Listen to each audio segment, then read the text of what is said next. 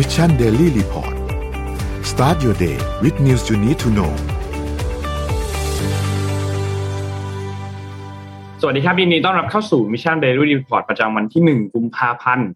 2565 นะครับ วันนี้คุณอยู่กับพวกเรา 3 คนตอน7โมงถึง8โมงเช้า สวัสดีพี่ปิ๊ก สวัสดีพี่แจ็คครับ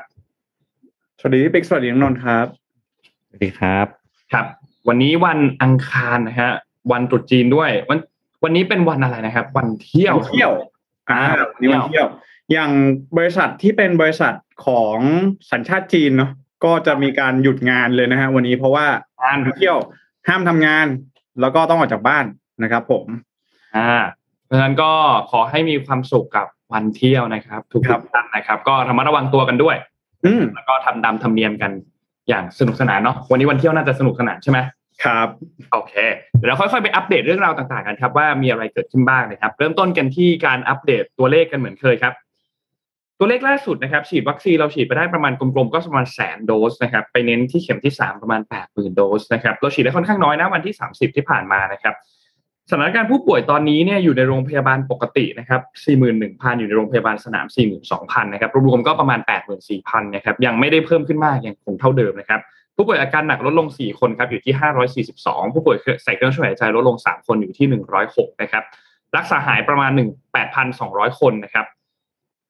ตัวเลขของดัชนีตลาดหลักทรัพย์ครับเริ่มต้นกันที่บ้านเราครับเซ็ตครับ1,648.81 นะครับบวกขึ้นมา 0.57%นะครับหุ้นต่างประเทศครับติดลบ 0.03%ครับสำหรับดาวโจนส์ครับ NASDAQ ติดบวก 1.59%นะครับ NYSE ครับติดลบ 0.03%ฟุตซี่ติดลบ 0.18%นะครับและห่างเซ็งครับบวก 1.07%นะครับราคาน้ำมันดิบครับยังคงปรับตัวขึ้นอย่างต่อเนื่องครับทางด้าน WTI ครับปรับตัวขึ้นเล็กน้อยครับบวกขึ้นมา 0.01%อยู่ที่ 86.83 นะครับและ Brent crude oil ครับ 90.92 บวกขึ้นมากลมๆก็ประมาณ 1%นะครับ ราคาทองคำครับปรับตัวขึ้นเช่นเดียวกันนะครับ บวกขึ้นมา 0.20%อยู่ที่ 1,795.03 นะครับ และคริปโตเคอเรนซีครับบิตคอยครับอยู่ที่ประมาณ 37,000นะครับ Ethereum อยู่ที่ประมาณ 2,500นะครับ Binance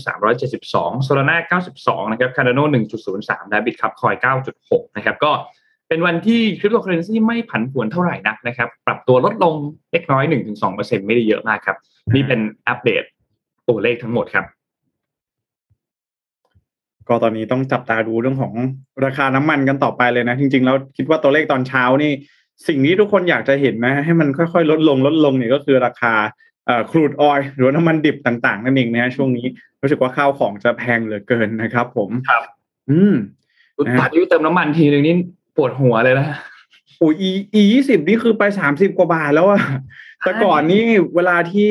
รู้สึกว่าช่วงไหนช็อตช็อตนี่จะเติม e ยี่สิบนะฮะเพราะว่ารู้สึกว่ามันประหยัดดีนะฮะโอ้โหตอนนี้เนี่ยเติมอะไรจะโซฮอเก้าห้าจะ e ยี่สิบอะไรก็แพงไปหมดแล้วนะครับจริงฮะช่วงนี้ก็เรียกว่าค่าใช้จ่ายเนี่ยปรับตัวเพิ่มสูงขึ้นมาก ๆ นะฮะใช่แล้วเดี๋ยวนี้ขึ้นเวลาจะขึ้นทีก็ขึ้นห้าสิบสตางค์หกสิบสตางค์นะครับ แล้วขึ้นต่อเดือนเนี่ยหลายครั้งด้วยถี่นะครับมากช่วงนี้ ครับผมยี่สิบก็นี่ไปสามสิบสองบาทแล้วนะครับ ช่วงนี้นะครับ อะต้องต้องรอดูกันนะครับ ก็เดี๋ยวไปเริ่มกันที่ Spotify กันก่อนเลยนะฮะครับคืออยากจะมาเล่าเรื่อง Spotify เพราะว่าเรื่องนี้เนี่ยเป็นเรื่องที่กำลังเป็นประเด็นอยู่ในต่างประเทศนะครับ หลังจากที่ทางด้าน Spotify นะครับ ตอนนี้เนี่ยประธานบริษัทนะครับ หรือว่า CEO อย่าง Daniel Ek นะครับ ได้มีการมาแถลงถึงเอ่อเรื่องของการ detect นะครับ หรือว่าการแจ้งเตือนเอ่อ ข้อมูลหรือว่าคอนเทนต์ที่เกี่ยวข้องกับการแพร่ระบาดของโควิด -19 นะครับ ทีนี้เรื่องราวเนี่ยเกิดขึ้นก็คือว่าอย่างอย่างเวลาเราเล่น Facebook เนี่ยเราจะเห็นได้ได้ชัดใช่ไหมฮะว่า มันจะมีเวลาสมมติว่าเราเราโพสต์ข้อมูลอะไรที่มันเกี่ยวข้องกับโควิด -19 เนี่ยมันจะมีกรอบแจ้งเตือนอยู่ข้างล่างใช่ไหมว่าเฮ้ยข้อมูลอันนี้เนี่ยเกี่ยวข้องกับโควิด -19 นะจะแชร์จะอะไรต้องระมัดระวังสักนิดนึงลองแฟกเช็คไหมอะไรแบบนี้ใช่ไหมฮะคือตอนนี้เนี่ย ตั้งแต่มีโควิด -19 มาสื่อโซเชียลมีเดียเนี่ยก็เรียกได้ว่าตกเป็นจำเลยสังคมแล้วกัน เพราะว่าสื่อโซเชียลมีเดียเนี่ย ตอนนี้ไม่มีโควิด เราก็รู้กันอยู่แล้วว่าเป็นแหล่งที่จะค่อนข้างเผยแพร่ใช่ไหม spread misinformation ข่าวปลอมอะไรต่างๆ เนี่ย ตอนนี้มาถึงคิวของ Spotify แล้วนะครับ คือมี podcaster คนหนึ่งนะครับ ชื่อว่าโจโรแกนนะครับ ซึ่งเป็นพิธีกรอ่ารายการพอดแคสต์เออได้ไปสัมภาษณ์ ผู้ที่เป็น anti vax เออหรือว่าคนที่เขาไม่ฉีดวัคซีนนั่นเองนะฮะคือเออโจโรแกนเนี่ยก็ไปสัมภาษณ์แล้วก็ปรากฏว่ามันก็มีข้อมูลต่างๆนานาที่ออกมามากมาย แล้วก็เหมือนเป็น misinformation ที่เกี่ยวข้องกับโควิด -19 นะจึงทำให้ตอนนี้ทาง Spotify เองก็รู้สึกว่ามีความกังวลนะครับต่อการแชร์ข่าวสารข้อมูลความรู้เกี่ยวที่เกี่ยวข้องกับโควิด -19 ที่ถูกต้องนะครับ ก็จึงทำให้ตอนนี้นะครับคือรายการของโจโรแกนเนี่ยนะครับ มีนักวิทยาศาสตร์แล้วก็มีแพทย์มีผู้เชี่ยวชาญหลาย ๆ คนเนี่ยร่วมกันลงชื่อแล้วก็ส่งจดหมายไปยังทาง Spotify นะครับแล้วก็ต้องการที่จะให้ทาง Spotify เนี่ยระงับการเผยแพร่คอนเทนต์ของโจโรแกนนะครับนอกจากนี้ยังมีนิวยังนะครับซึ่งเป็นนักร้องเพลงคลาสสิกนะครับแล้วก็ถือว่าเป็นอีกหนึ่งบุคคลที่มีชื่อเสียงนะครับที่มีพฤติกรรมในการ เผยแพร่ข้อมูลที่ไม่ถูกต้องนะครับ โดยเธออธิบายว่าการฉีดวัคซีนนั้นมีความเสี่ยงต่อการเสียชีวิตนะครับ ในเวลาต่อมาทาง Spotify ก็ได้มีการลบเพลงของเธอออกจากระบบสตรีมมิ่งนะครับ นอกจากนี้ทาง Spotify เองยังมีการลบพอดแคสต์มากกว่า 20,000 ตอนที่มีเนื้อหาที่เกี่ยวข้องกับโควิด -19 อีกด้วยนะครับ ก็ล่าสุดก็คือเมื่อวันอาทิตย์ที่ผ่านมานะครับทาง Spotify เองก็ได้มีการออกกฎสำหรับการเผยแพร่สื่อต่างๆนะครับ เพื่อที่จะหลีกเลี่ยงเนื้อหาที่เป็น misinformation หรือว่าเนื้อหาที่สามารถทำให้ เกิดการเข้าใจผิดได้นะครับ ก็ในตอนนี้นะครับแดเนียล เอ็กก็ได้กล่าวว่าทาง Spotify เองก็จะมีมาตรการที่เข้มงวดมากยิ่งขึ้นนะครับโดยเฉพาะอย่างยิ่งเรื่องของโควิด -19 นะแล้วก็ต้องรอดูกันต่อไปนะครับว่าทางเรื่องของการเช็ค information อะไรแบบนี้เนี่ยนะครับทาง Spotify เองก็น่าจะเริ่มเริ่มเข้ามาให้ความสนใจมากยิ่งขึ้นนะฮะอย่างที่เราทราบกันดี Spotify ก็เป็นอีกหนึ่งสตรีมมิ่งแอปยอดนิยมนะฮะที่ใครหลาย ๆ คนก็น่าจะ ใช้บริการในการฟังเนี่ยพอดแคสต์ Mission to the Moon หรือว่าคอนเทนต์ต่างๆ เนี่ยกันอยู่บ่อยครั้งนะฮะล่าสุดเนี่ยก็ต้องบอกเลย มาถึงคิวของ Spotify แล้วนะครับ แล้วก็ไม่แน่ใจว่าเวลาที่เขา screening เนี่ยคือคือมันมี AI ช่วยไหม หรือว่ามันจะเป็นในลักษณะของการนั่งฟังแล้วก็ เออต้องเป็นต้องเป็นการเขาเรียกอะไรการแบนโดย manual หรือเปล่า อันนี้ไม่แน่ใจแต่ผมเชื่อว่าบริษัท tech ยักษ์ใหญ่อย่างเงี้ยก็น่าจะมีการนำเอา AI เข้ามาช่วย ในการจะต้องมีแหละควรจะต้องมีเอา AI เข้ามา เพราะว่าปกติแล้วเนี่ยเวลาเราอัพอย่างพอดแคสต์ลง Spotify เนี่ย มันจะไม่ได้เป็นการอัพเข้า Spotify โดยตรงเนาะเราจะไปอัพผ่านตัวแพลตฟอร์มอื่นๆ เช่นเอาไปอัพผ่าน Podbean อัพผ่าน SoundCloud หรือของ Spotify โดยตรงก็คือ Anchor เนี่ยนะครับครับก็จะไปอัพผ่านพวกนี้แล้วมันถึงจะลิงก์ไปโพสต์อยู่บน Spotify ซึ่ง กว่าที่มันจะไปขึ้นบน Spotify อะไม่ใช่อัพปุ๊บแล้วขึ้นที่ Spotify ทันทีนะ มันก็ใช้เวลาประมาณหนึ่งเหมือนกัน ซึ่งเราก็ไม่แน่ใจว่าในช่วงเวลาตรงนั้นอะเขาเอาไปทำอะไรบ้างเนาะเขาอาจจะไปวิเคราะห์ไปนู่นไปนี่ก็ได้ เพราะว่ามันก็ประมาณแบบสองชั่วโมงสามชั่วโมงเหมือนกันกว่าตัวพอดแคสต์ที่เรากดอัพไปแล้วเนี่ย มันจะไปขึ้น Public อยู่บน Spotify ซึ่งก็คล้ายๆกับของ Apple Podcast เลย นานเหมือนกัน Apple Podcast ซึ่งจะค่อนข้างนานเลยว่ากว่าจะอัพขึ้นไปได้เนี่ยเพราะว่า มีการกว่าจะรีวิวกว่าจะนุ่นกว่าจะนี่เนี่ยโอ้โหใช้เวลามากสำหรับ Apple Podcast นะครับ ก็นึกว่ามันจริงๆ เป็นแอปฟังเพลงแอปฟังพอดแคสต์ประจำตัวหลายๆคนเลยแหละนนก็ฟังแต่ Spotify เหมือนกัน เป็นหลักเลยเก้าสิบเปอร์เซ็นคือฟัง Spotify จะมี YouTube บ้าง คลิปส่วนใหญ่เป็นคลิปนะ YouTube เนาะแต่ว่าถ้าเป็นพอดแคสต์อย่างเดียวเนี่ยยังไงก็อยู่ใน Spotify นะครับครับ ทีนี้มาดูทาง BBC เนี่ยเขารายงานด้วยนะว่าโจโรแกนเนี่ยเขามี แฟกเช็คอะไรบ้างนะฮะที่ออกมานะอย่างแรกก็คือโจโรแกนบอกว่า วัคซีนเนี่ยจะทำให้ยีนของเราเนี่ยเปลี่ยนไปนะครับข้อแรกนะ ข้อที่สองเนี่ยบอกว่า เอ่อถ้าหากว่าได้รับวัคซีนโควิด -19 หลังจากที่ป่วยเป็นโควิด เนี่ยอาจจะมี side effect ที่รุนแรงกว่านะครับ แล้วก็ที่เหลือเนี่ยก็บอกว่าสำหรับ young people นะฮะหรือว่าวัยรุ่นเนี่ยก็บอกว่าเอ่อความเสี่ยงจากวัคซีนเนี่ย สูงกว่าความเสี่ยงจากโควิด -19 อีกโหน่ากลัวนะ ถ้าเกิดว่า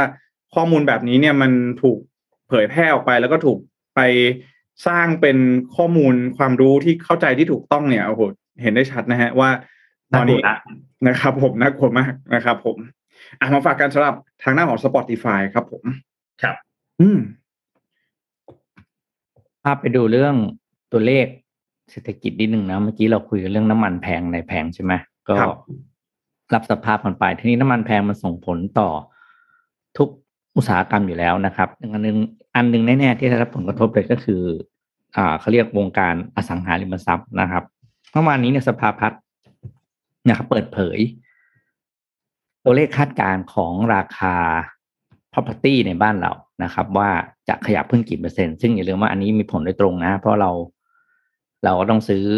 ต้องเช่าต้องอะไรเนาะคือเดี๋ยวมันขึ้นขึ้นยกแผงใช่ไหมครับ นี้อ่าสิ่งที่ทางเราก็เปิดเผยตัวเลขออกมาเลยเนี่ยนะครับแน่ๆคือน่าสนใจมากเลยก็คือว่า ปัจจัยหลักที่ทำให้ราคา property ที่เดี๋ยวผมจะบอกตัวเลขต่อไปว่าเท่าไหร่ขึ้นนะ อย่างแรกคือหนึ่งคือเรื่องค่าน้ำมันใช่ไหมขึ้นมาห้าสิบเปอร์เซ็นต์นะสองก็คือโควิดทำให้แรงงานต่างต่างด้าวไม่สามารถข้ามมาทำงานได้ เพราะฉะนั้นคนที่ใช้ก่อสร้างปัจจุบันที่เราเห็นอยู่จำนวนมากตอนนี้กลายเป็นคนไทยละ ซึ่งคนไทยค่าแรงสูงกว่าต่างด้าวอยู่แล้วอืม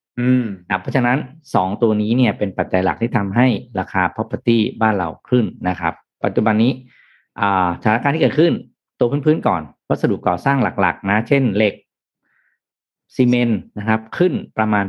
8%ซึ่งเป็นอัตราการเพิ่มขึ้นสูงที่สุดตั้งแต่ปี 2007อืมตอนนู้นเนี่ยสูงสุดตอนนู้นคือขึ้น 10 17.2%นะครับ ตอนนู้นนะครับ2007ไป2008เนี่ยเออตอนสิบแล้วพอมาปีเนี้ย ขึ้นสูงสุดเป็นอันดับสองนะครับ ต่อมาก็คือเรื่องของตัวราคานะครับ ตัวราคาเลยคาดการณ์ก็คือว่า ราคาบ้านโดยรวมจะขึ้นประมาณสี่เปอร์เซ็นในปีนี้สี่เปอร์เซ็นนี่เยอะมากนะครับ คืออาจจะฟังตัวเลขนิดเดียวนะสมมติคุณซื้อคอนโดห้องหนึ่งล้านหนึ่งอะมันขึ้นสี่หมื่นนะคือถือว่าเยอะมากนะครับ เพราะว่าปกติเขาจะไม่ค่อยขึ้นแรงขนาดนี้นะครับ ครับแล้วในภาพรวมเนี่ย คนซื้อบ้านเหนื่อย ทีนี้ถามว่าราคา material อะไรขึ้นหนักๆบ้างนะ อย่างที่บอกเมื่คือลือคือเหล็กกับซีเมนต์นะ แต่ถ้าแยกเป็นเฉพาะตัวนะครับ ตัวซีเมนต์อย่างเดียวเนี่ยคือห้าจุดหกเปอร์เซ็นต์แล้วก็ตัวเหล็กเหล็ก ทั้งเป็นเหล็กโครงสร้างเหล็กเส้นหรือพวกนี้นะ ตัวนี้โหดสุดขึ้นไปยี่สิบแปดจุดเจ็ดเปอร์เซ็นต์นั้นหลีกเลี่ยงไม่ได้เลยนะครับ ว่าเราใครจะวางแผนซื้อบ้านปีนี้ต้องคิดดีๆนี่ในฝั่งภาคของผู้ประกอบการนะครับ ของบริษัทอสังหาทั้งหลายเขาก็มีแคมเปญนะเขาก็สำรวจมาแล้วว่า แคมเปญที่ได้รับความนิยมสูงสุดนะ ก็คือครับแคมเปญของแถมนะคือเวลาขายก็แถมแอร์แถมเฟอร์แถมม่านแถมอะไรพวกนี้เนาะแถมไอโฟนอันนี้พี่ปิ๊กเป็นหลักเออแถมไอโฟนแถมอะไรกันอีลุงตุงนังหมดนะครับครับแต่อีกอันหนึ่งก็เป็นโปรแกรมส่วนลดเงินสดนะเป็น cash discount แล้วก็เขาเรียก waive เรื่อง waive ค่าส่วนกลางครับเป็นกี่ปีก็ว่าไปอะไรเงี้ย แต่จริงก็ต้องศึกษาดูดีนะครับ ว่ามันมันเป็นยังไงบ้างแต่โดยภาพรวมขึ้นประมาณนี้ ที่ rate พวกนี้แต่เวลาธารพัฒน์เขาบอกมา rate ที่ขึ้นเนี่ยเป็น rate ขั้นต่ำนะอืม ไม่ใช่โครงการไม่ใช่ไม่ใช่โครงการที่เป็นแบบไฮเอ็นนะไฮเอ็นพวกนั้นมันจะมีเขาเรียกว่าภาษาเขาเรียก top up นะของความพรีเมียมเข้าไปครับซึ่งทำให้ราคามันมันขึ้นไม่ใช่ขึ้นที่ minimum rate อย่างนี้อยู่แล้ว อืมอะกลายเป็นว่าครบทุกถ้วนนะถ้วนหน้าครับทุกวงการนะครับเหลือแต่ค่าเทอมที่ยังไม่ขึ้นตอนเนี้ยอืมเหมือนปีนี้เรื่องค่าโอนก็น่าจะกลับมาอยู่ในเอ่อ ระดับระดับเดิมแล้วด้วยนะ ถ้าผมจำไม่ผิดนะอืมเรื่องของอืมค่าโอนกรรมสิทธิ์ที่ดินโอนบ้านอะไรอย่างเงี้ยนะฮะช่วงนี้โหอืมผมว่าต้องค่าอสังหานี่น่าจะปรับตัวเพิ่มสูงขึ้นอีกนะครับ แล้วก็มีข่าวอีกช่วงหนึ่งว่า ทางด้านของตัวแทนของฝั่งแรงงานเองก็มีการยื่นกระทรวงแรงงานไปบอกว่าขอให้ปรับเพิ่มค่าแรงขั้นต่ำซึ่งเอ่อรัฐมนตรี กระทรวงแรงงานคุณสุชาติชมกลิ่นเนี่ยก็ออกมาบอกเหมือนกันว่าปรับแน่ขึ้นแน่ แต่ไม่บอกว่าเท่าไหร่แล้วก็ยังไม่บอกว่าเมื่อไหร่นะครับ ก็ผมว่าเนี่ยแหละภาคอสังหาน่าจะโดนโดนโดนเต็มๆเลยนะสำหรับเรื่องของค่าเอ่อค่าแรงขั้นต่ำนะครับ ช่วงนี้นะฮะใครเจอโปรอะไรดีๆนี่รีบคว้าบ้านไว้ก่อนเลยนะฮะช่วงนี้จะคิดคิดจะซื้อบ้านก็นิดหนึ่งเหมือนกันนะต้องคิดต้องคิดหนักมากเหมือนกันนะครับสำหรับเรื่องของสสภาพทุกอย่าง พามาดูต่อครับที่เกาหลีเหนือครับครับ เกาหลีเหนือเนี่ย ตอนนี้มีการทดสอบขีปนาวุธอีกแล้วนะครับ สังเกตไหมครับ เรารายงานข่าวทดสอบขีปนาวุธของเกาหลีเหนือทุกสัปดาห์เลย แล้วเดือนที่ผ่านมาคือเดือนมกราคมเนี่ยนะครับ ทดสอบขีปนาวุธเป็นครั้งที่เจ็ดแล้วนะครับ ซึ่งต้องบอกว่านับตั้งแต่เริ่มต้นปี 2022 มาเนี่ย การทดสอบขีปนาวุธเจ็ดครั้งเนี่ย ไม่ใช่เรื่องปกติละครับฮะปกติคือ เราทราบกันอยู่แล้วว่าเกาหลีเหนือมีการทดสอบขีปนาวุธ มีช่วงหนึ่งหยุดหายไปด้วย แต่ก็กลับมาทดสอบอีกครั้งหนึ่งนะครับ ซึ่งต้องบอกว่าการทดสอบขีปนาวุธเนี่ยมองได้หลายอย่างครับ เรื่องแรกคือต้องการเรื่องของทดสอบอาวุธแน่นอน ยกระดับในเรื่องของกองทัพอาวุธยุทโธปกรณ์ต่างๆ แต่ทีนี้เกาหลีเหนือเนี่ยอย่างที่เคยเล่าให้ฟังว่าถูกแบนจากองค์การสหประชาชาติจากชาติต่างๆ จากประชาคมโลกต่างๆ แล้วก็แน่นอนว่ากระทบต่อเศรษฐกิจในเกาหลีเหนือ เยอะมาก ไม่ว่าจะเป็นเรื่องของปัญหาการขาดแคลนอาหาร ปัญหาเรื่องของอะไรต่างๆ ที่เกี่ยวข้องกับเรื่องเศรษฐกิจที่มันเกี่ยวข้องกับประเทศที่อยู่ด้านนอกด้วยเนี่ยนะครับ มันส่งผลกระทบเกิดขึ้นในประเทศเยอะมากนะครับ ทีนี้เขาเคยมีความความพยายามจะเจรจากันแล้ว ในยุคโดนัลด์ทรัมป์ก็พยายามจะเจรจา ในการประชุมสุดยอดต่างๆ ก็พยายามจะเจรจา สุดท้ายก็ไม่สำเร็จนะครับ ทีนี้พอมีการเห็นแล้วว่าเขาทดสอบขีปนาวุธกันเยอะมากเนี่ย คนก็เลยตั้งคำถามว่า แล้วเกาหลีเหนือต้องการอะไร ทดสอบขนาดนี้เนี่ยเกาหลีเหนือต้องการอะไร แน่นอนว่าไม่ใช่เพียงแค่เรื่องของการต้องการพัฒนาในเรื่องของศักยภาพของยุทโธปกรณ์เท่านั้น แต่มันจะต้องมีเหตุผลอื่น ๆด้วย เพราะว่าหลายประเทศที่มีการออกมาประนามเกาหลีเหนือจากการทดสอบ มีสหรัฐ มีเกาหลีใต้ มีญี่ปุ่น มีชาติอื่นๆ ซึ่งญี่ปุ่นกับเกาหลีใต้เนี่ยได้รับผลกระทบค่อนข้างจะโดยตรงเนาะ เพราะว่า การทดสอบตรงนั้นอะ มันใกล้กับพื้นที่บริเวณน่านน้าที่ใกล้เคียงกับประเทศนั้นๆนะครับ ทีนี้แล้วสหประชาชาติภาษาประชาชาติเองเขาก็ไม่ให้ทดสอบแล้ว ซึ่งการปล่อยขีปนาวุธตัวนี้เนี่ยมันชื่อว่าฮาวาซอง 12 นะครับ ก็มีการตรวจพบขีปนาวุธจากระบบต่อต้านขีปนาวุธ โดยทางด้านของญี่ปุ่นทางด้านของเกาหลีใต้นะครับ ที่ตรวจพบอันนี้ พิสัยการเดินทางของมันเนี่ยระยะทางประมาณ 800 กิโลเมตรนะครับ ขึ้นไประดับสูงสุดคืออยู่ที่ประมาณ 2,000 กิโลเมตร แล้วก็ไปตกในหน้าน้ำบนบริเวณหน้าน้ำของญี่ปุ่นนะครับ ทีนี้ถ้าหากว่าในการยิงขีปนาวุธตัวนี้เราใช้พลังงานเต็มที่เนี่ยขีปนาวุธเดินทางได้ไกลที่สุดเนี่ยคือ 4,000 กิโลเมตรนะครับ 4,000 กิโลเมตรนี่ไปได้หลายที่เลยนะครับ จากจากตรงเกาหลีเหนือนะครับไปได้เยอะมากนะครับ ทางด้านของสำนักข่าว KCNA เองเนี่ยก็บอกว่าการทดสอบขีปนาวุธครั้งนี้เนี่ยเกิดขึ้นเพื่อต้องการตรวจสอบความแม่นยำ ว่ามันมีการตั้งองศาให้มันตกลงในพื้นที่ตรงนี้ตกลงอย่างตรงจุดไหมแล้วก็คำนึงถึงความปลอดภัยของประเทศเพื่อนบ้านด้วยเหมือนกัน แต่ก็ต้องบอกว่าสื่อทางการเนี่ยระบุว่าภาพที่ถ่ายได้จากกล้องที่ติดจากหัวตั้งของหัวรบขีปนาวุธเนี่ยนะครับหนึ่งในภาพนั้นเนี่ยเป็นภาพที่โอเคมีขีปนาวุธลอยขึ้นอยู่บนกลางอากาศด้วยนะครับ ซึ่งทำไมเขาถึงยิงขีปนาวุธ มีคนวิเคราะห์กันมากมายครับ มีนักวิเคราะห์เกาหลีเหนือนะครับ คุณอันคิดพันดานะครับเขาก็บอกว่า การที่คิมจองอึนไม่ได้ปรากฏตัว แต่ใช้ภาษาที่สื่อใช้เนี่ยคือเรียกให้มีการทดสอบการปล่อยขีปนาวุธเนี่ยคือตั้งใจว่าจะตรวจสอบดูว่าระบบขีปนาวุธที่มีอยู่เนี่ย มันสามารถที่จะทำงานได้อย่างตามที่มันควรจะเป็นไหมแต่ไม่ได้ต้องการที่จะอวดเทคโนโลยีใหม่นะครับ แต่อย่างไรก็ตามการที่ทำแบบนี้เนี่ย มันก็เป็นการที่เขาเรียกว่าเหมือนแบบ ก็เรียกร้องความสนใจพอสมควรนะถ้าถ้าถ้าให้พูดกันตามตรงก็เรียกร้องความสนใจพอสมควรนะครับ ทีนี้หลังจากนี้มันจะเกิดอะไรขึ้นมาก ทางด้านของโจไบเดนครับ เมื่อวานนี้วันที่เมื่อวันที่สามสิบเนี่ยนะครับ ก็มีการออกมาพูดถึงประเด็นนี้เหมือนกัน ทางสหรัฐเนี่ยต้องการที่จะเปิดพื้นที่ให้เกาหลีเหนือเนี่ยพูดคุยโดยตรงกับทางด้านของรัฐบาลของสหรัฐก็คือรัฐบาลโจไบเดนเนี่ยนะครับ หลังจากที่มีการทดสอบขีปนาวุธกันมาตั้งแต่ปี 2017 แล้วปีนี้ก็ทดสอบกันไปแล้ว 7 ครั้งเนี่ยนะครับ แล้วก็โจไบเดนเองก็ย้ำนะครับว่าต้องการที่จะหาทางออกร่วมกันด้วยการเจรจาทางการทูตลดความตึงเครียดที่เกิดขึ้นบริเวณคาบสมุทรเกาหลี แล้วก็ต้องการที่จะให้มีการเจรจาเขาเรียกว่าเป็นสุดยอดผู้นำนะครับ ซึ่งก่อนหน้านี้โดนัลด์ทรัมป์ไม่สำเร็จเนาะเขาก็อยากทำให้สำเร็จในยุคของโจไบเดนนะครับ แล้วก็บอกว่า การที่มีการทดสอบขีปนาวุธเนี่ย มันทำให้ความตึงเครียดมันสูงขึ้น แล้วก็การทดสอบเนี่ย มันก็ยิ่งเห็นว่าขีปนาวุธเนี่ยมันไปไกลขึ้น คือเขาทดสอบไม่ได้ลงจุดเดิมตลอดเนาะมันก็ยิ่งลงไกลขึ้นไกลขึ้นไกลขึ้นนะครับ แต่ยังไงก็ตามโจไบเดนก็ยังยืนยันว่า การเจรจาทางการทูตยังคงเป็นทางเลือกหลัก และเป็นทางเลือกที่สำคัญของประเด็นการแก้ปัญหาครั้งนี้อยู่นะครับ ซึ่งก็ต้องรอติดตามครับว่าจะสามารถปลด อาวุธนิวเคลียร์ของเกาหลีเหนือ แล้วก็ลดอาวุธของทั้งสองฝ่ายก็คือทางฝั่งสหรัฐด้วย แล้วก็ฝั่งของเกาหลีเหนือด้วยได้หรือเปล่านะครับ ซึ่งถ้าไม่ได้เนี่ยจะเป็นปัญหาอีกเยอะเลยครับทำกลางปัญหาหลาย ๆ เรื่องที่เกิดขึ้นอยู่ณตอนนี้ ใช่คือคือคือต้องกลับไปมองตอนที่ทรัมป์เนี่ย ไปเจอกับคิมจองอึนที่สิงคโปร์ใช่ไหมฮะคือตอนนั้นเนี่ย หลาย ๆ คนก็มองว่าโอ้โหนี่เป็นผลงานของทรัมป์นะฮะในการที่จะ เขาเรียกว่าการปลดอาวุธนิวเคลียร์ของเกาหลีเหนือให้ได้อะไรแบบนี้นะฮะโอ้โหตอนนั้นเนี่ย ชื่นมื่นมากจำได้ไหมฮะมุนแจอินไปหาคิมจองอึนที่เกาหลีเหนือ มีการจับมือกันเดินข้ามเอ่อ DMC ต่างๆกันนะโอ้โหมันดูดูดีมากนะครับ แต่แล้วพอนี่แหละ พอสิ่งที่ห่วงระยะเวลาเนี่ย มันผ่านไปนะครับ มันทำให้สุดท้ายแล้ว เกาหลีเหนือเอง รู้สึกว่าอะไรหลาย ๆ อย่างเนี่ยมันมันเหมือนกับว่าเป็น diplomacy fail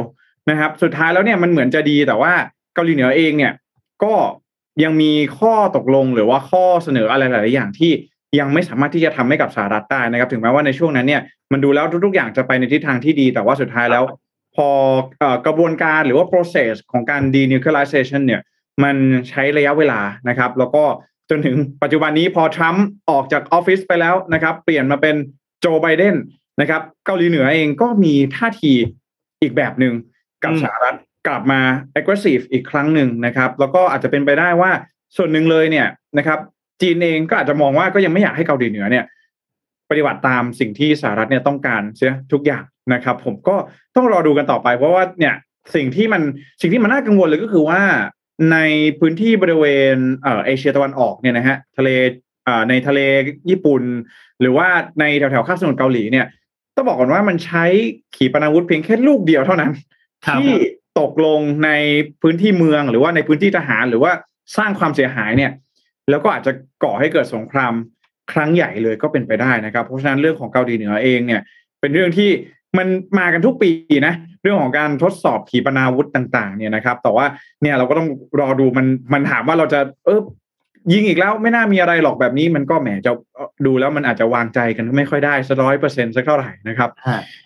อืมีคอมเมนต์อันหนึงพูดถึงขึ้นมา บอกว่าคิดว่าเป็นการส่งสัญญาณจากจีนให้ทดสอบหรือเปล่า BBC เองมีวิการวิเคราะห์เรื่องนี้เหมือนกันนะครับ ก็มองว่ามีเหตุผลหลายเรื่องเนาะที่ทำให้เกาหลีเหนือจัดการทดสอบขีปนาวุธมากขึ้นในปีนี้ โดยเฉพาะอย่างช่วงสิ้นสิ้นปีเนี่ยนะครับ มีศูนย์ศูนย์ทรภพช่วงช่วงปีใหม่ของเขา ที่เขาเคยบอกพูดถึงเหมือนกันนักวิเคราะห์ก็บอกว่าการทดสอบแบบนี้หนึ่งเลยคือกดดันให้สหรัฐกลับมาเจรจา เพราะว่าชะงักไปนานแล้วอย่างที่พี่แจ็คพูดเมื่อกี้นะครับอืมแต่ก็แสดงให้เห็นว่ามหาอำนาจในโลกภูมิภาคต่างๆ ให้เห็นเลยว่าเกาหลีเหนือมีความแข็งแกร่ง แล้วก็เป็นหลักฐานอันหนึ่งว่าเขาก็มี ระบบเรื่องของการเอ่อทหารกองทัพ วิศวกรรมระบบใหม่เกี่ยวกับเรื่องของการทหารเนี่ยแข็งแกร่งเหมือนกันอ่าแต่ที่สำคัญคือช่วงเวลา อืมช่วงเวลามันใกล้เคียงกับการเข้าช่วงโอลิมปิกฤดูหนาวในกรุงปักกิ่งมาก และกำลังจะเริ่มต้นแล้วด้วย สัปนะครับดาห์หน้าแล้ว แล้วการเลือกตั้งประธานาธิบดีเกาหลีใต้ อืมก็เกิดขึ้นในเดือนมีนาคมนี้ อ่าใช่ใกล้เคียงมากนะครับ เพราะฉะนั้นมันสอดคล้องกับหลาย ๆ เรื่องที่กำลังเกิดขึ้น นะครับ เพราะฉะนั้นมันก็เลยต้องติดตามอย่างใกล้ชิดมากว่าหลังจากนี้จะมีอะไรเกิดขึ้นหรือเปล่านะครับ เพราะว่าทามมิ่งอย่างที่บอกจะบอกว่าจีนส่งสัญญาณทดสอบไหมมันก็ยังพูดไม่ได้เนาะอืม เพราะว่ามันก็มันยังมีความก้ากึ่งของความได้เปรียบเสียเปรียบอยู่ ครับนะครับ เพราะฉะนั้นต้องติดตามครับอย่างใกล้ชิดครับ เราจะเอามาเล่าให้ฟังแน่นอนว่า ถ้ามีบทวิเคราะห์อะไรที่น่าสนใจนะครับ เราจะเอามาเล่าให้ฟังแน่นอนครับ ครับ ก็ เดี๋ยวอะเดี๋ยวพาไปดูที่ญี่ปุ่นนิดนึงอืม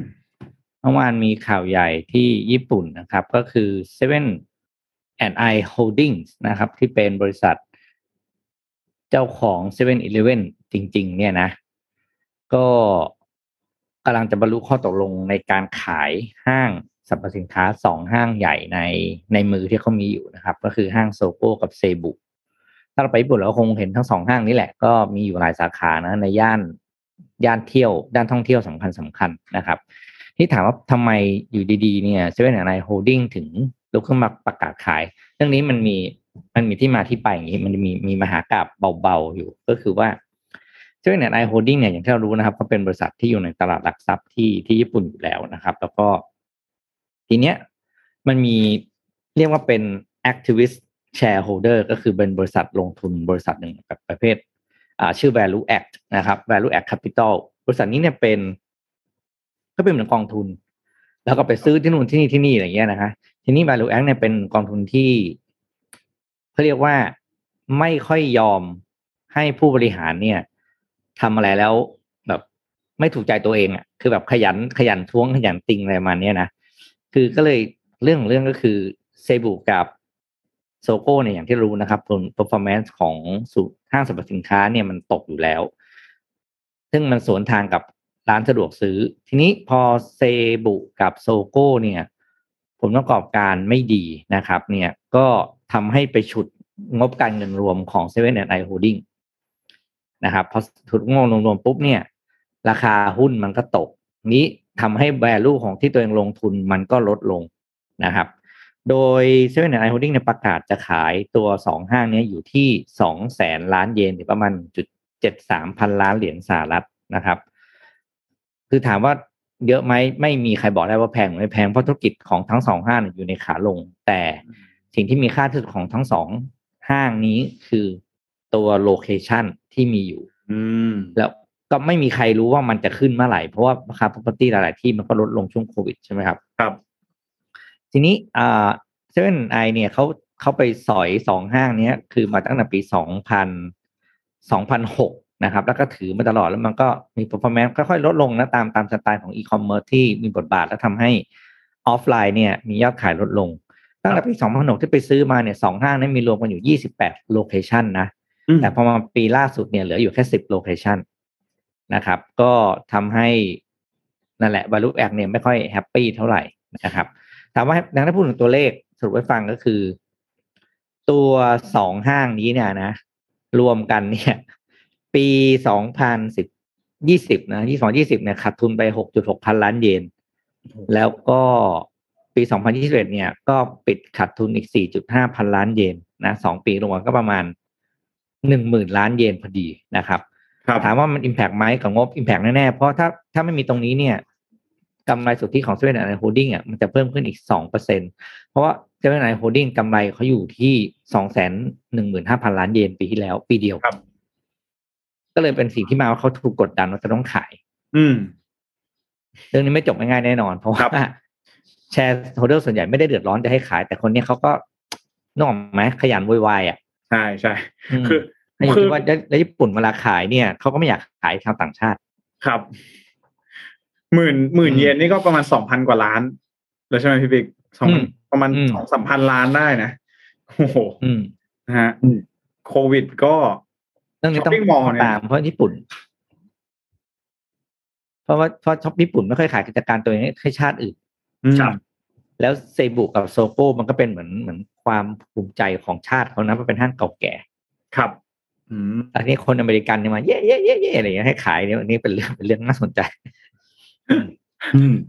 น่าสนใจน่าสนใจ มันมีเรื่องหนึ่งเกี่ยวกับญี่ปุ่นเหมือนกันครับพี่ปิ๊กตัวเลขอันนี้เป็นตัวเลขน่าสนใจมากจากบลูมเบิร์กนะครับ คือเขาไปดูตัวเลขอันหนึ่งมา เป็นตัวเลขของอืมประชากรในกรุงโตเกียว ซึ่งปกติแล้วเนี่ยโตเกียวคือโตเกียวเป็นเมืองหลวงเนาะเพราะฉะนั้นเป็ปนระชากรโตเกียวเนี่ยเป็นเมืองที่ใหญ่ที่สุดในโลกด้วยนะอ่า ประชากรแน่นมากอยู่แล้ว ก็คือประมาณ 14 ล้านคนเนี่ยนะครับอืมทีนี้ตั้งแต่ปี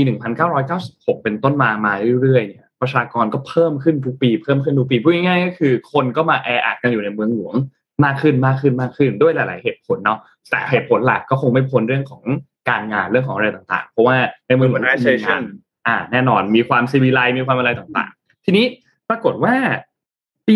2021เนี่ยนะครับ พอเขาทำการสำรวจจำนวนประชากรเนี่ย แล้วเขาพบว่ามันเป็นครั้งแรกตั้งแต่ปี 1996 ก็คือพูดง่ายๆคือ 26 ปีเนี่ย ที่ พนักงานหรือคนในในในจังหวัดเนี่ยลดจำนวนลงอืมซึ่งน่าสนใจมากนะ ตัวเลขนี้เป็นน่าเป็นเป็นการจุดหัวตกที่น่าสนใจมาก คนในโตเกียวลดลงเนี่ยประมาณเกือบเกือบกลมๆคือห้าหมื่นคน ตัวเลขจริง ๆ คือสี่หมื่นแปดพันหกร้อยคนนะครับ ซึ่งเท่ากับว่าไม่ถึงสิบสี่ล้านคนแล้ว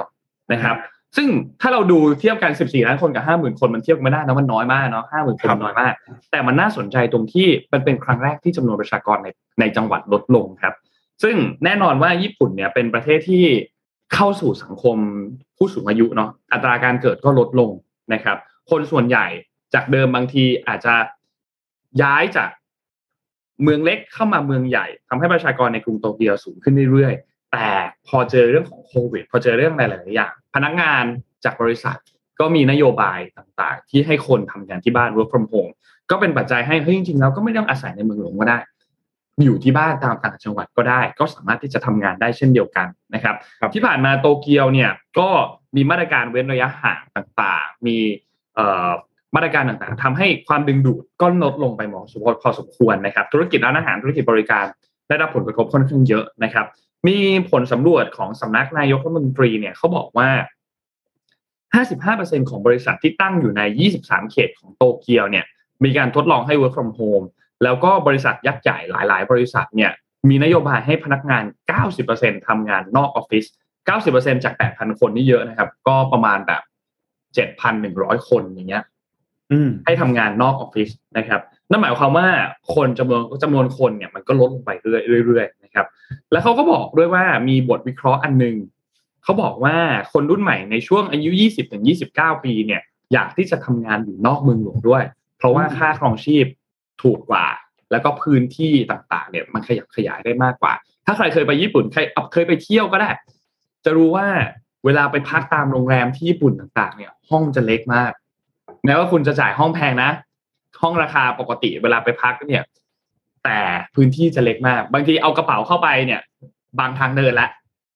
ไม่สามารถที่จะขยับตัวจะค่อนข้างยากใช่เอียงก็จะไม่ใหญ่มาก ขึ้นชื่อว่าใช้พื้นที่เป็นประโยชน์มากชาวญี่ปุ่น ชาวโตคุ้เกีมยวค่ามาก พื้นที่ครับคุ้มค่ามากคุ้มค่ามากๆนะครับ เพราะฉะนั้นมันก็เลยเกิดเหตุการณ์แบบนี้ขึ้นนะครับ แล้วทีนี้ภาพหลังจากนี้มันจะเกิดอะไรขึ้นอีกถ้าเทรนด์มันคงเป็นแบบนี้ต่อไปเรื่อยๆคือจำนวนคนในเมืองหลวงมันลดน้อยลง ลดน้อยลงไปเรื่อยๆเนี่ย เราอาจจะเห็นการกระจายความเจริญออกไปตามพื้นที่ต่างๆ อันนี้เราพูดถึงไม่ได้พูดถึงแค่ญี่ปุ่นนะ แต่เราพูดถึงเทรนด์ของโลกเลย ถ้าหากว่าเทรนด์นี้มันเกิดขึ้นได้จริงๆเนาะอืมความเจริญมันก็จะกระจายออกไปตามพื้นที่ต่างๆ ด้วย เพราะว่าคนไม่ได้มาขจุกอยู่ที่แค่เมืองหลวงละคนเริ่มกระจายไปในพื้นที่หลายๆพื้นที่กันมากขึ้น ความเกิดความเจริญที่เดิมทีเมืองหลวงเจริญก่อนในพื้นที่ต่างๆเนี่ยมันก็ต้องถูกกระจายออกไปมากขึ้น คนก็จะไม่แออัดกันในพื้นที่นี้มากขึ้น ปัญหาหลาย ๆ ปัญหาที่ก่อนหน้านี้แก้ไขไม่ได้ มันก็อาจจะเริ่มค่อยๆ แก้ไขได้เพราะจำนวนคนในพื้นที่ตรงนั้นมันลดลง และกระจายไปตามพื้นที่ต่างๆมากขึ้น ก็เป็นไปได้เหมือนกันนะครับ แต่มันเริ่มมาแล้วนะ นี่คือที่ญี่ปุ่น อย่างที่พี่แจ๊คพูดว่าเป็นเมืองที่ใหญ่ที่สุดใช่ไหมครับใช่เพราะฉะนั้นหลังจากนี้ต้องติดตามอย่างใกล้ชิดมากว่าสถานการณ์ของเมืองหลวงต่างๆ จะเป็นอย่างไรตอนนี้ไม่ใช่แค่โตเกียวนะ อย่างเช่นเอ่อเมืองที่เป็นเมืองศูนย์กลางทางเศรษฐกิจใหญ่ๆ อย่างเช่นซานฟรานซิสโกใช่ไหมมีตัวเอ่อ Silicon Valley ก็ครับ เจอเรื่องนี้เหมือนกันเจอเรื่องของเอ่อ declining population เหมือนกันว่าเออคนเนี่ยเริ่มรู้สึกว่ามาอยู่ในซานฟรานค่าเช่าแพงอะไรแพงต่างๆ แล้วก็ work from home ด้วยเริ่มไม่คุ้มแล้วนะฮะสู้กลับบ้านไป work from home อะไรแบบนี้ดีกว่านะครับขณะเดียวกันบริษัทห้างร้านต่างๆ ก็เริ่มรู้สึกว่า เอ๊ะซิลิคอนวัลเลย์เนี่ยโอ้โห เก็บ tax เก็บอะไรแพงเหลือเกิน แล้วก็พนักงานที่มาทำงานก็มีต้นทุนที่สูงในการมาทำงานก็ย้ายย้าย ส่วนใหญ่ก็ย้ายไปอยู่เท็กซัสนะฮะ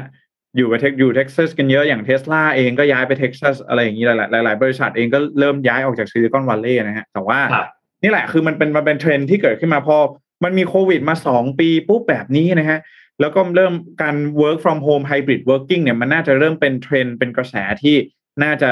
ยังคงอยู่ stick around กันต่อไปนะฮะก็ต้องรอดูนะครับว่าเนี่ยแหละเรื่องของ urbanization นะฮะมันจะถูก de urbanization จากโควิดหรือเปล่านะครับ แต่มองว่า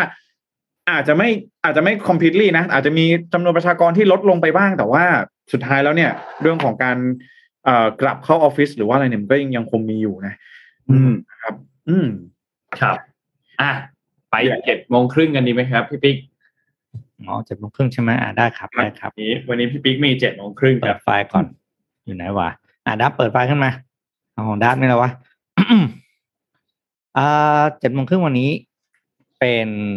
แนวทางวิธีคิดและงานวิธีคิดในการตัดสินใจใช้ชีวิตแบบวอร์เรนบัฟเฟตนะครับคราวก่อนผมเอาของเจฟเบโซสมาฝากแล้วใช่ไหมกับสิบสองคำถามที่เขาไปพูดที่งานรับปริญญาของ p r i n c e t o n อยู่คราวนี้มาเป็นของบร r นบัฟเฟตบ้างนะครับ แต่ว่าคราวนี้เนี่ย ตัวเขาเองเนี่ยไม่ได้เป็นคนพูดนะ คือตัวบร r นบัฟเฟตเนี่ยเขาไม่เคย ไปอะไรพวกนี้อยู่แล้ว ถ้าถ้าใครที่จะอันนี้จะจะทราบดีว่าเขาไม่เคยไปพูดอะไรที่ไหนเลย แต่ว่าคนที่พูดเนี่ยครับ คนที่เล่าเรื่องเนี้ยคือคนที่เป็นมือขวาของเขา อืมครับนะครับคนนี้ชื่อ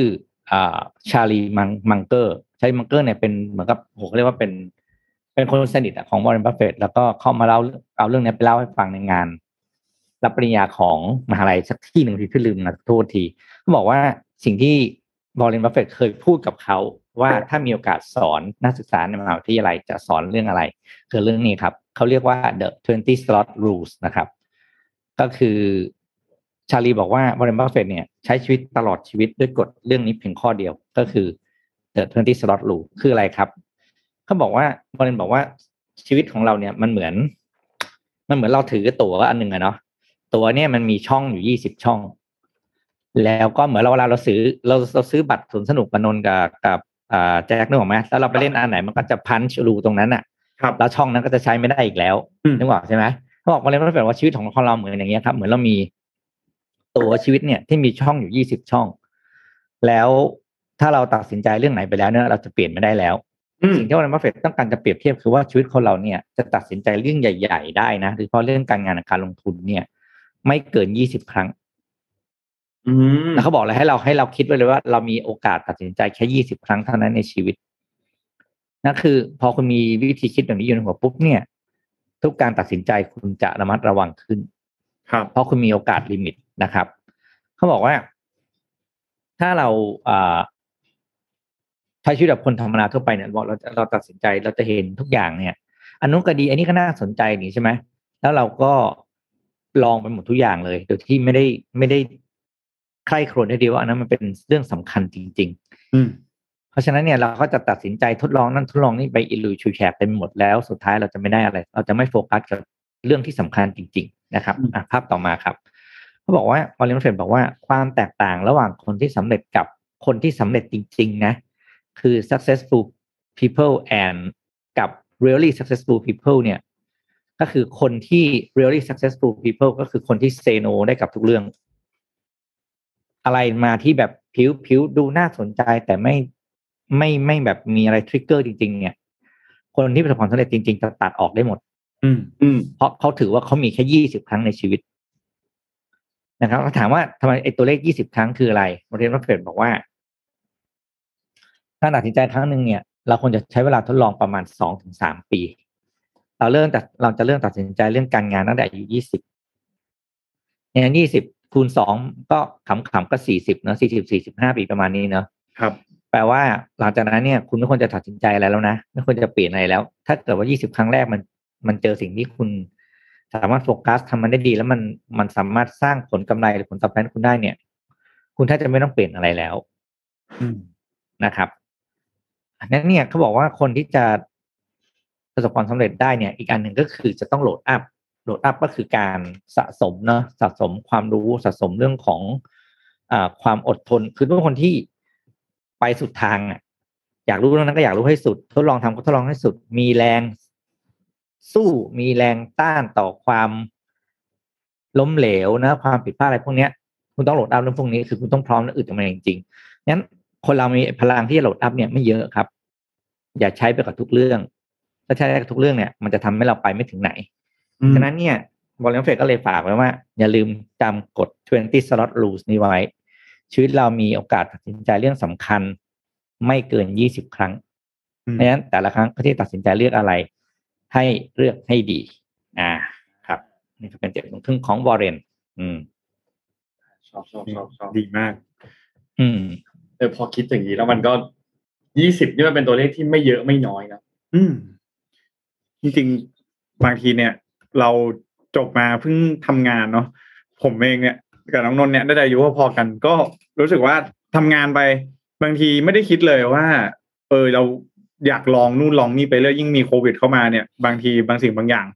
มีอะไรใหม่ๆ เข้ามาให้เราได้ลองเยอะแยะมากมายแต่ว่าบางทีเนี่ยอาจจะต้องโฟกัส แล้วก็ไปให้สุดกันสักทางหนึ่งนั้นในเรื่องบางเรื่องนะครับผมพี่ปิ๊กมากเลยนะครับอืมขอบคุณครับขอบคุณครับ อะเราพามาดูเรื่องนี้นิดนึงฮะ จริง ๆ แล้วเนี่ย จริง ๆ แล้วเนี่ยนะครับ เราควรจะต้องได้เจอกัน ตั้งแต่วันที่สามสิบละถูกไหมเราควรจะต้องมีแฟนมีตกันตั้งแต่วันที่สามสิบที่ผ่านมาแล้วสามสิบมกราคมก็คือวันวันอาทิตย์เนี่ยนะครับ อืม ก็จะมี MDR on stage แต่ว่าด้วยสถานการณ์ของโควิด -19 เนาะก็ต้องทำให้เราเลื่อนงานออกไปก่อน ทีนี้โปรดิวเซอร์ก็เลยบอกว่ากลัวว่าทุกๆท่านจะเหงา กลัวว่าทุกๆท่านจะคิดถึงมากๆ ก็เลยมีข่าวดีมาบอกครับ วันศุกร์นี้นะครับ วันที่ 4 กุมภาพันธ์นะครับ ตามเวลาไลฟ์ของพวกเรานั่นแหละตอน7โมงถึง8โมงนะครับ เราจะมีกิจกรรมครับ Special Live ครับ แอบกระซิบเลยนนท์บอกเลยว่า ห้ามพลาดเด็ดขาดเพราะว่าเราทุกคนจะมาพบกันแบบ พร้อมหน้าพร้อมตานะครับ เราขนรางวัลมาแจกกันเพียบนะครับ มีผู้สนับสนุนใจดีเพียบ แล้วก็นอกจากนี้ครับ พิเศษสุดๆ ที่เราไม่ได้ทำกันมานานมากๆแล้ว แล้วก็ใน MBR น่าจะไม่เคยทำเลยด้วยก็คือ เราจะเปิดรับสายจากหน้าจอด้วย ให้ทุกท่านโทรเข้ามาพูดคุยกันได้แบบ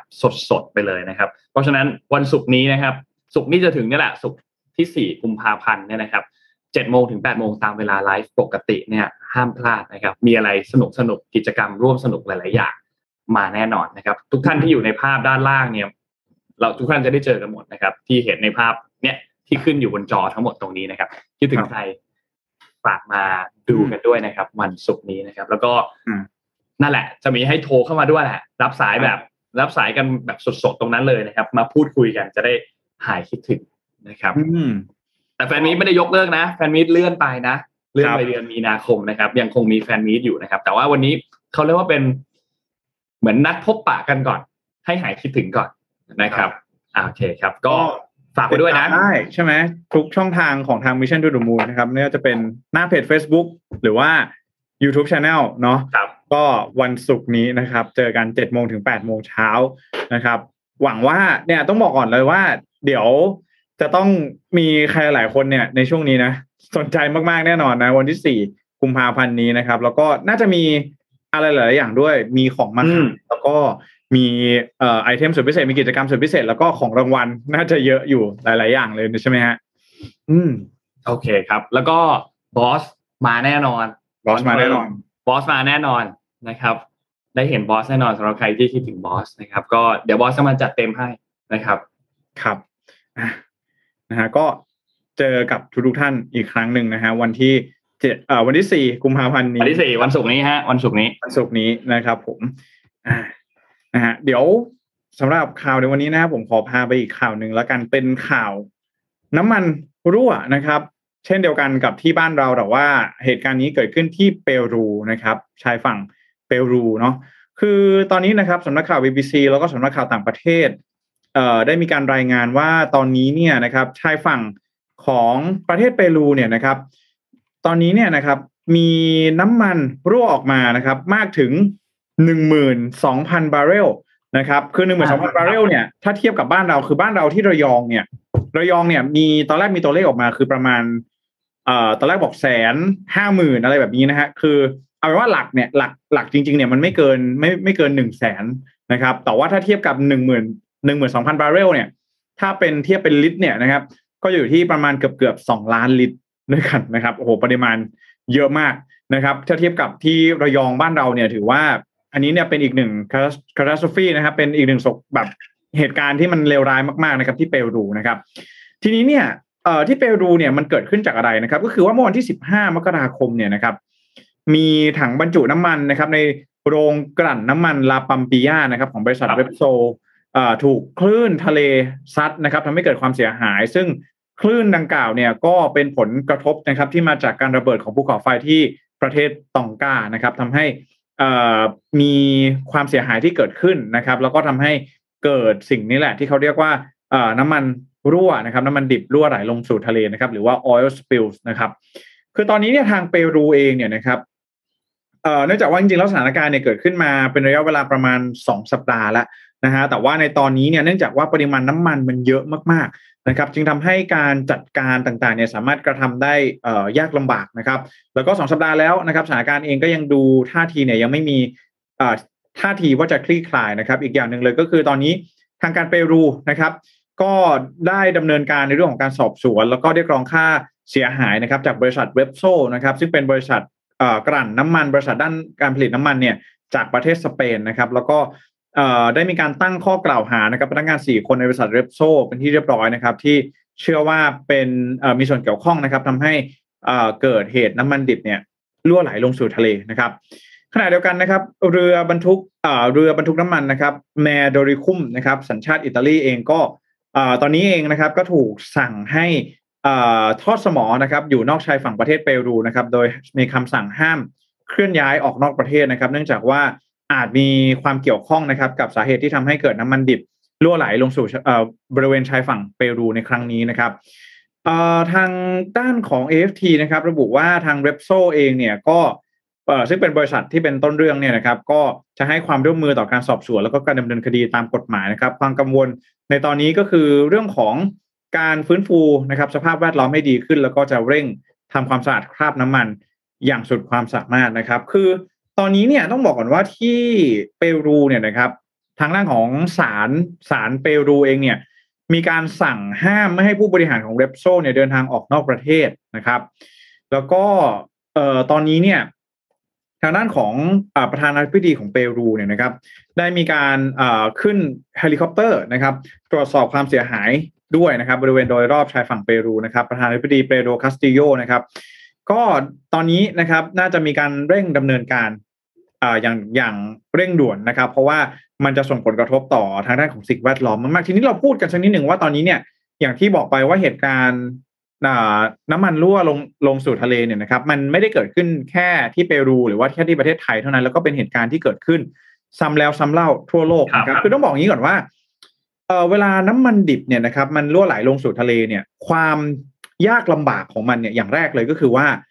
พอเป็นในในทะเลปุ๊บนะครับ ไม่ว่าจะเป็นเป็น ocean เอ่อเป็น open water นะครับเป็นมหาสมุทรหรือว่าเป็นทะเลแบบบ้านเราเนี่ย สิ่งที่เป็นปัจจัยสำคัญเลยคือเรื่องของอ่าทิศทางการเคลื่อนตัวของคราบน้ำมัน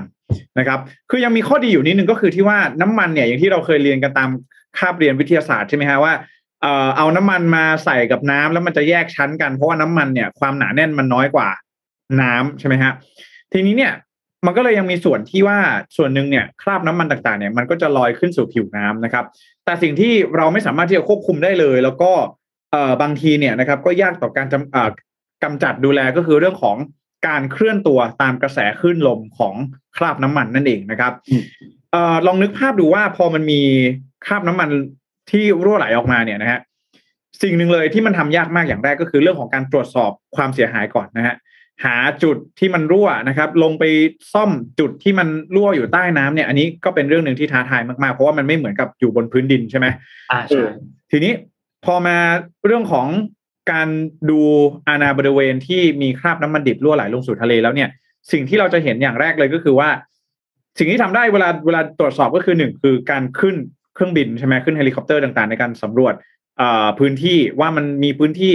กว้างใหญ่แค่ไหนนะครับ ดูจากสายตาเอากะปริมาณเอาแล้วก็อีกเรื่องหนึ่งเลยคือเรื่องของภาพถ่ายทางดาวเทียม แต่ว่าอย่างไรก็ตามเนี่ย อันนี้มันเป็นเพียงแค่การสังเกตการนะครับ เรื่องของเอ่อความเรื่องของพื้นที่แล้วกันเนาะของคราบน้ำมันว่ามันใหญ่แค่ไหนนะครับ แต่สิ่งหนึ่งเลยที่มันท้าทายมากอีกอย่างหนึ่งก็คือว่า ลองคิดดูว่าถ้าเกิดว่าเราดูได้แต่ตาใช่ไหมฮะว่าเออมันมันกว้างแค่ไหนมันใหญ่แค่ไหน หรือว่าถ่ายภาพภาพถ่ายทางดาวเทียมเนี่ย สิ่งที่มันกลายเป็นความท้าทายเลยก็คือ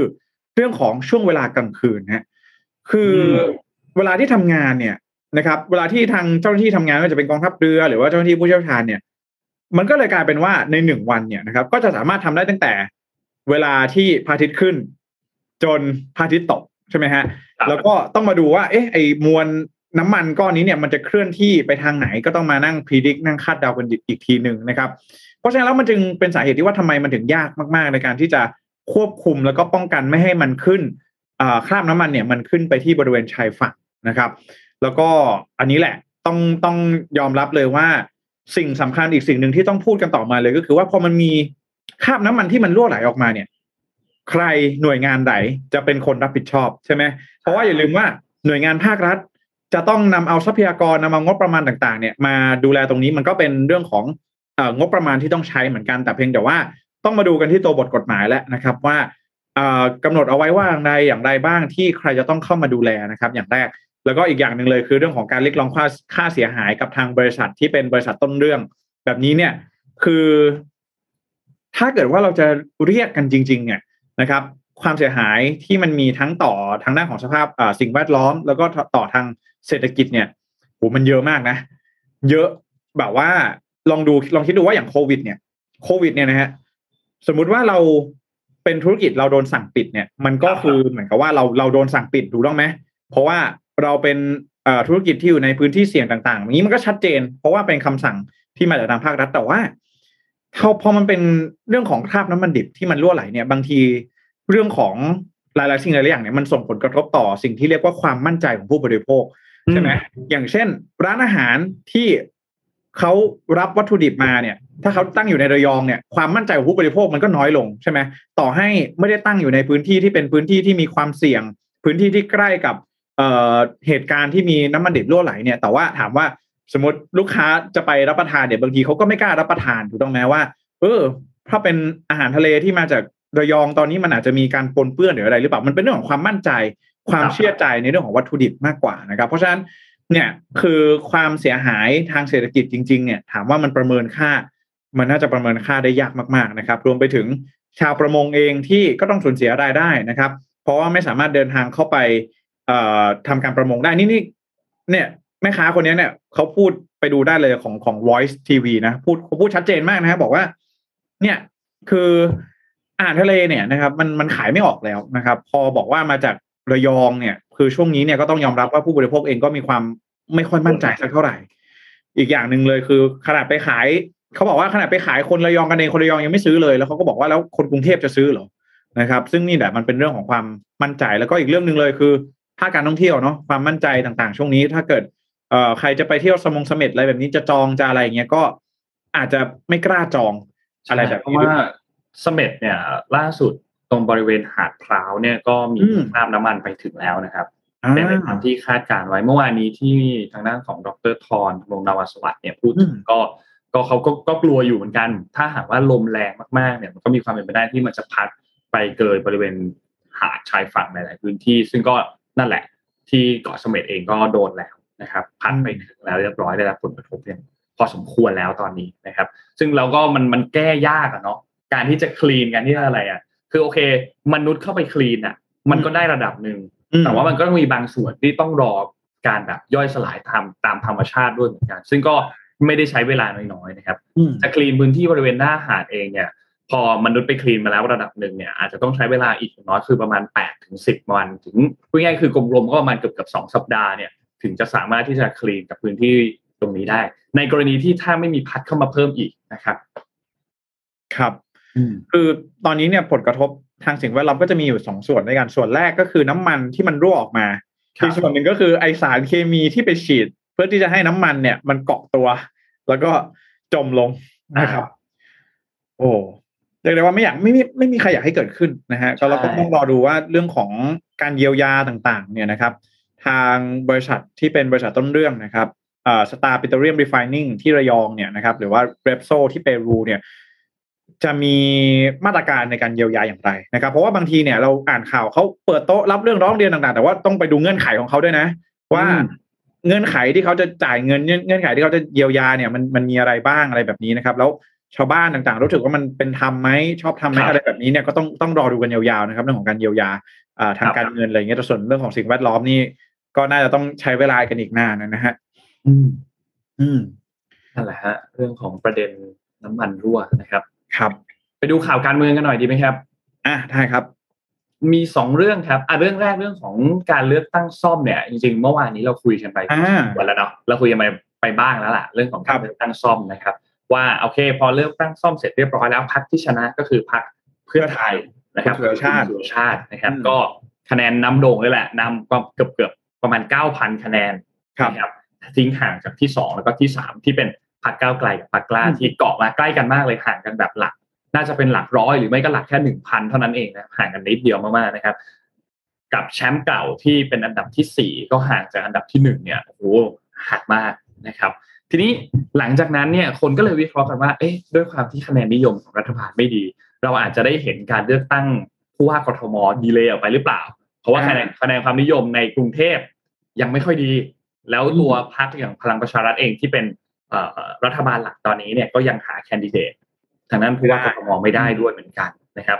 แต่ผิดคาดครับ เพราะว่าเมื่อวานนี้คุณอนุพงศ์เผ่าจินดาเนี่ยนะครับรัฐมนตรีว่าการกระทรวงมหาดไทยเนี่ยได้มีการชี้แจงต่อที่ประชุมวุฒิสภาหรือว่าสวเนี่ยนะครับอืมมีมีประเด็นอันนึง คุณวันชัยสอนสิริเนี่ยใช่คุณตั้วังนประชัเด็ยนถามขึ้นมา เป็นกระทู้ถามสดใช่ถามขึ้นมาบอกว่า เอาถามกันแบบบ้านๆเนี่ยคือเลือกตั้งกทมเลือกตั้งเมื่อไหร่จะมาเมื่อไหร่สำหรับเลือกตั้งกทมนี่คือบ้านๆแต่ว่าประเด็นที่ถามเนี่ยนะครับ ก็คือ ให้มีการประสานกับทางด้านของกกตนะครับ ซึ่ง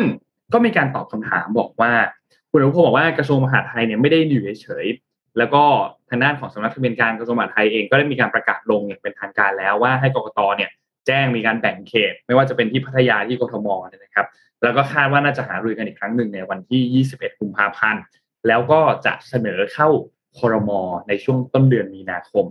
เพื่อนำมติอันนี้ไปแจ้งกกต และจะได้มีการประกาศให้มีการเลือกตั้งได้อืมแล้วก็คาดว่าเดือนที่น่าจะเหมาะสม คือเดือนพฤษภาคม เพราะว่าเดือนพฤษภาคมไม่มีช่วงวันหยุดนะครับ แล้วก็น่าจะเหมาะสมที่สุดนะครับ ซึ่งก็เป็นสิ่งที่หลาย ๆ คนคาดคั้นแหละเนาะว่าเมื่อไหร่จะได้มีการเลือกตั้งสักทีแล้วคนก็คิดว่าจะดีเลย์ออกไป แต่สุดท้ายก็ยังคงอยู่ในกรอบเดิมกับที่พลเอกประยุทธ์พูดในปีที่แล้วว่า ไม่เกินกลางปีหน้าได้เลือกแน่นอน อันนี้ก็เป็นการออกมาบอกว่าอะนั่นแหละ เป็นเดือนพฤษภาคมนะครับ เพราะว่าตามปกติแล้วเนี่ยการเลือกตั้งผู้ว่าเนี่ยนะครับ คือเราเลือก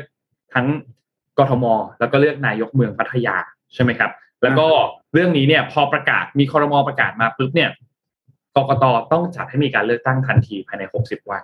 อืมนะครับหลังจากที่มติของคอรมอออกมาแล้วนะครับ ก็คิดว่าน่าจะไม่มีปัญหาแล้วแหละน่าจะได้เลือกกันแน่ๆแหละในเดือนพฤษภาคมนี้นะครับ หลังจากนี้น่าจะได้เห็นการออกมาหาเสียงออกมาลงพื้นที่ต่างๆ ของแคนดิเดตรวมถึงการประกาศตัวแคนดิเดตทั้งหมดกันเร็วๆนี้แล้วนะครับ อืมอก็เดี๋ยวต้องต้องรอดูนะฮะว่าตอนนี้เรื่องของทางทางด้านของคุณอ่พลเอกอนุพงศ์ก็บอกว่าเดี๋ยวจะยื่นเรื่องเข้าเข้าสู่อ่าที่ประชุมคณะรัฐมนตรีใช่ไหมฮะแล้วก็หลังจากนั้นเนี่ยก็จะเป็นขั้นตอน process กันต่อไปอืมอีกทีหนึงแล้วก็เดือนพฤษภาคม น่าจะได้เลือกกันแล้วนะครัปีบนี้แหละปีนี้แหละ ได้เลือกปีนี้แน่ๆสำหรับอืมผู้ว่าผู้ว่ากทม แล้วก็เอ่อนายกเมืองพัทยาครับได้เลือกแน่ๆได้เลือกแน่ๆไม่ต้องห่วงนะครับ ไม่ได้เลือกกันมานานนานเนาะนานปะ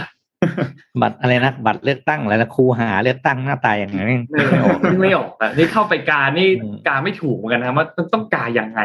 ครับติ๊กถูกกากบาทอะไรไม่รู้เลยเออ อืมอะนั่นแหละพี่ครับเมื่อกี้มีอ่านมีมีแฟนเพจเอ่อมีมีแฟนรายการท่านหนึ่งถามว่า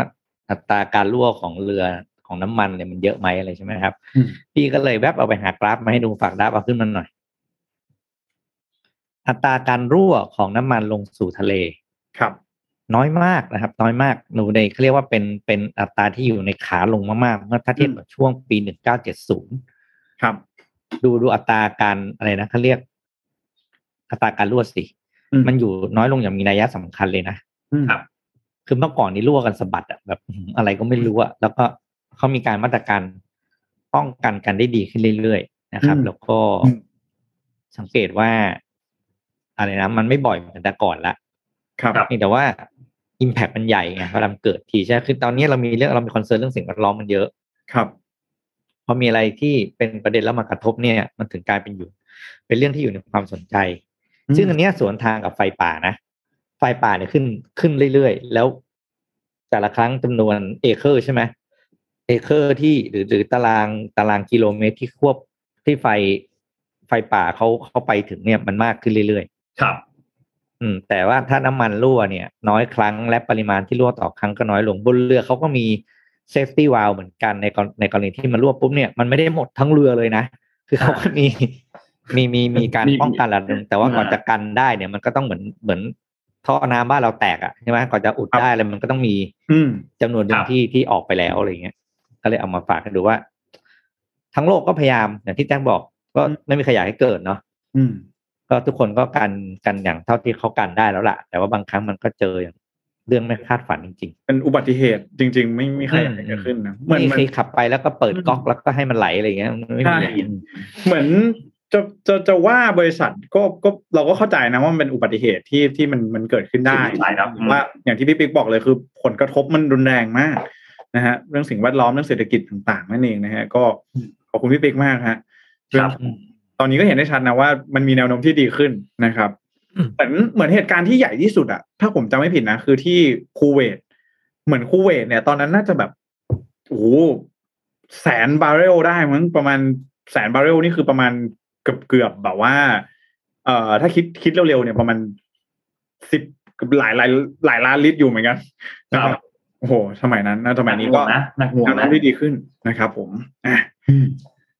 ก่อนจากการเราไปดูตัวเลขของผู้ติดเชื้อวันนี้กันนิดนึงครับ ว่าเป็นยังไงบ้างนะครับ ผู้ติดเชื้อเพิ่มวันนี้เนี่ย7,422นะครับ หายป่วย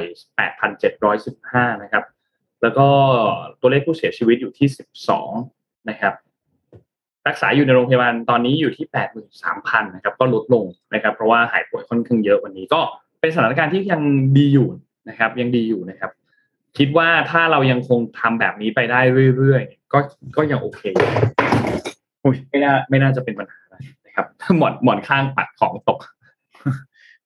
น่าจะไม่เป็นปัญหาอะไรนะครับอืมคิดว่าในเรื่องของการเอ่อโรงพยาบาลระบบสาธารณสุขต่าง ๆ เนี่ยก็น่าจะไม่ล่มนะครับ น่าจะโอเคอยู่นะครับอ่าคือ first in first out อะไม่ใช่ไม่ใช่ first in อืม first out หมายถึงว่าเข้าไปเท่าไหร่ออกมาเท่านั้นในหรือว่าในใช่ใช่จำนวนใช่ที่ใกล้เคียงกันแบบนี้เนี่ย มันก็ทำให้ระบบสาธารณสุขเองก็ยังสามารถที่จะพอที่จะรองรับได้อยู่นั่นเองนะแต่ว่าไม่ติดเชื้อดีที่สุดนะครับ ก็ยังย้ำอยู่ไม่ติดเชื้อดีที่สุดนะครับ ผม แต่ว่าช่วงนี้ก็เชื่อว่าหลาย ๆ สิ่งหลาย ๆ อย่างน่าจะมีการเอ่อคลี่คลายมากขึ้นนะครับ เรื่องของสถานการณ์แบบเดือนนี้เนี่ย เชื่อว่าหลาย ๆ คนเนี่ย หลาย ๆ บริษัทนะวันที่หนึ่งกุมภาก็คือเริ่มที่จะกลับมาทำงานกันที่ออฟฟิศกันบ้างแล้วนะครับผมในช่วงนี้การเดินทางอะไรต่าง ๆ เนี่ยนะครับ ก็อ่าขอให้อ่าดูแลรักษาสุขภาพกันด้วยนะครับแล้วก็เรื่องของเศรษฐกิจในช่วงนี้ เชื่อว่าน่าจะหนักหนานะบางคนน่าจะหนักหนากันอยู่บ้างนะครับ ช่วงต้นปีแบบนี้เรื่องของเงินเฟ้อต่าง ครับเพราะฉะนั้นวันนี้พี่ปิ๊กครับ เลขท้ายสองตัวสามตัวครับ อ่า ให้เป็นบุญกับทุกๆท่านหน่อยครับๆอ่าถูกอ่าสาธุครับอ่าครับ ก็ไปลุ้นๆกันครับ ครับอ่าโอเค วันนี้คิดว่าน่าจะครบถ้วนแล้วนะครับสำหรับ Mission Daily Report นะครับ ขอบคุณทุกๆท่านมากๆนะครับ ขอบคุณจริงๆนะครับ ที่ติดตามแล้วก็อย่าลืมวันศุกร์นี้นะ วันที่ 4 กุมภาพันธ์ก็มาเจอกับพวกเราทุกคนได้นะครับครับพวกเราทุกคนเนี่ยเข้าสตูเนาะ เข้าสตูกันไป แล้วก็จะเจอกับทุกๆท่านอยู่ตรงหน้าจอนะครับ แล้วก็เดี๋ยวเรามาพบกันจริง ๆ แฟนมิตจริง ๆ ในเดือนมีนาคมนะครับ วันนี้ขอบคุณเดฟอนเท่ครับ Premium Skin Care for Men ครับ ผิวหน้าดูดี หน้าดูเด็กใครก็เดาอายุไม่ถูกนะครับ ภายใต้แนวความคิด Future Biotechnology for Men Skin หาซื้อได้แล้วครับทาง e-commerce ต่างๆนะครับ Shopee Lazada JD Central We Love Shopping นะครับ แล้วก็เว็บไซต์โดยตรงของเขาก็คือ d e v o n t e 2 9 6 com นะครับ แล้วก็ขอบคุณมาก ๆสำหรับท่านผู้ฟังทุกท่านนะครับ แล้วพบกันใหม่อีกครั้งหนึ่งใน วันพรุ่งนี้ครับ สวัสดีครับ สวัสดีครับ Mission Daily Report start your day with news you need to know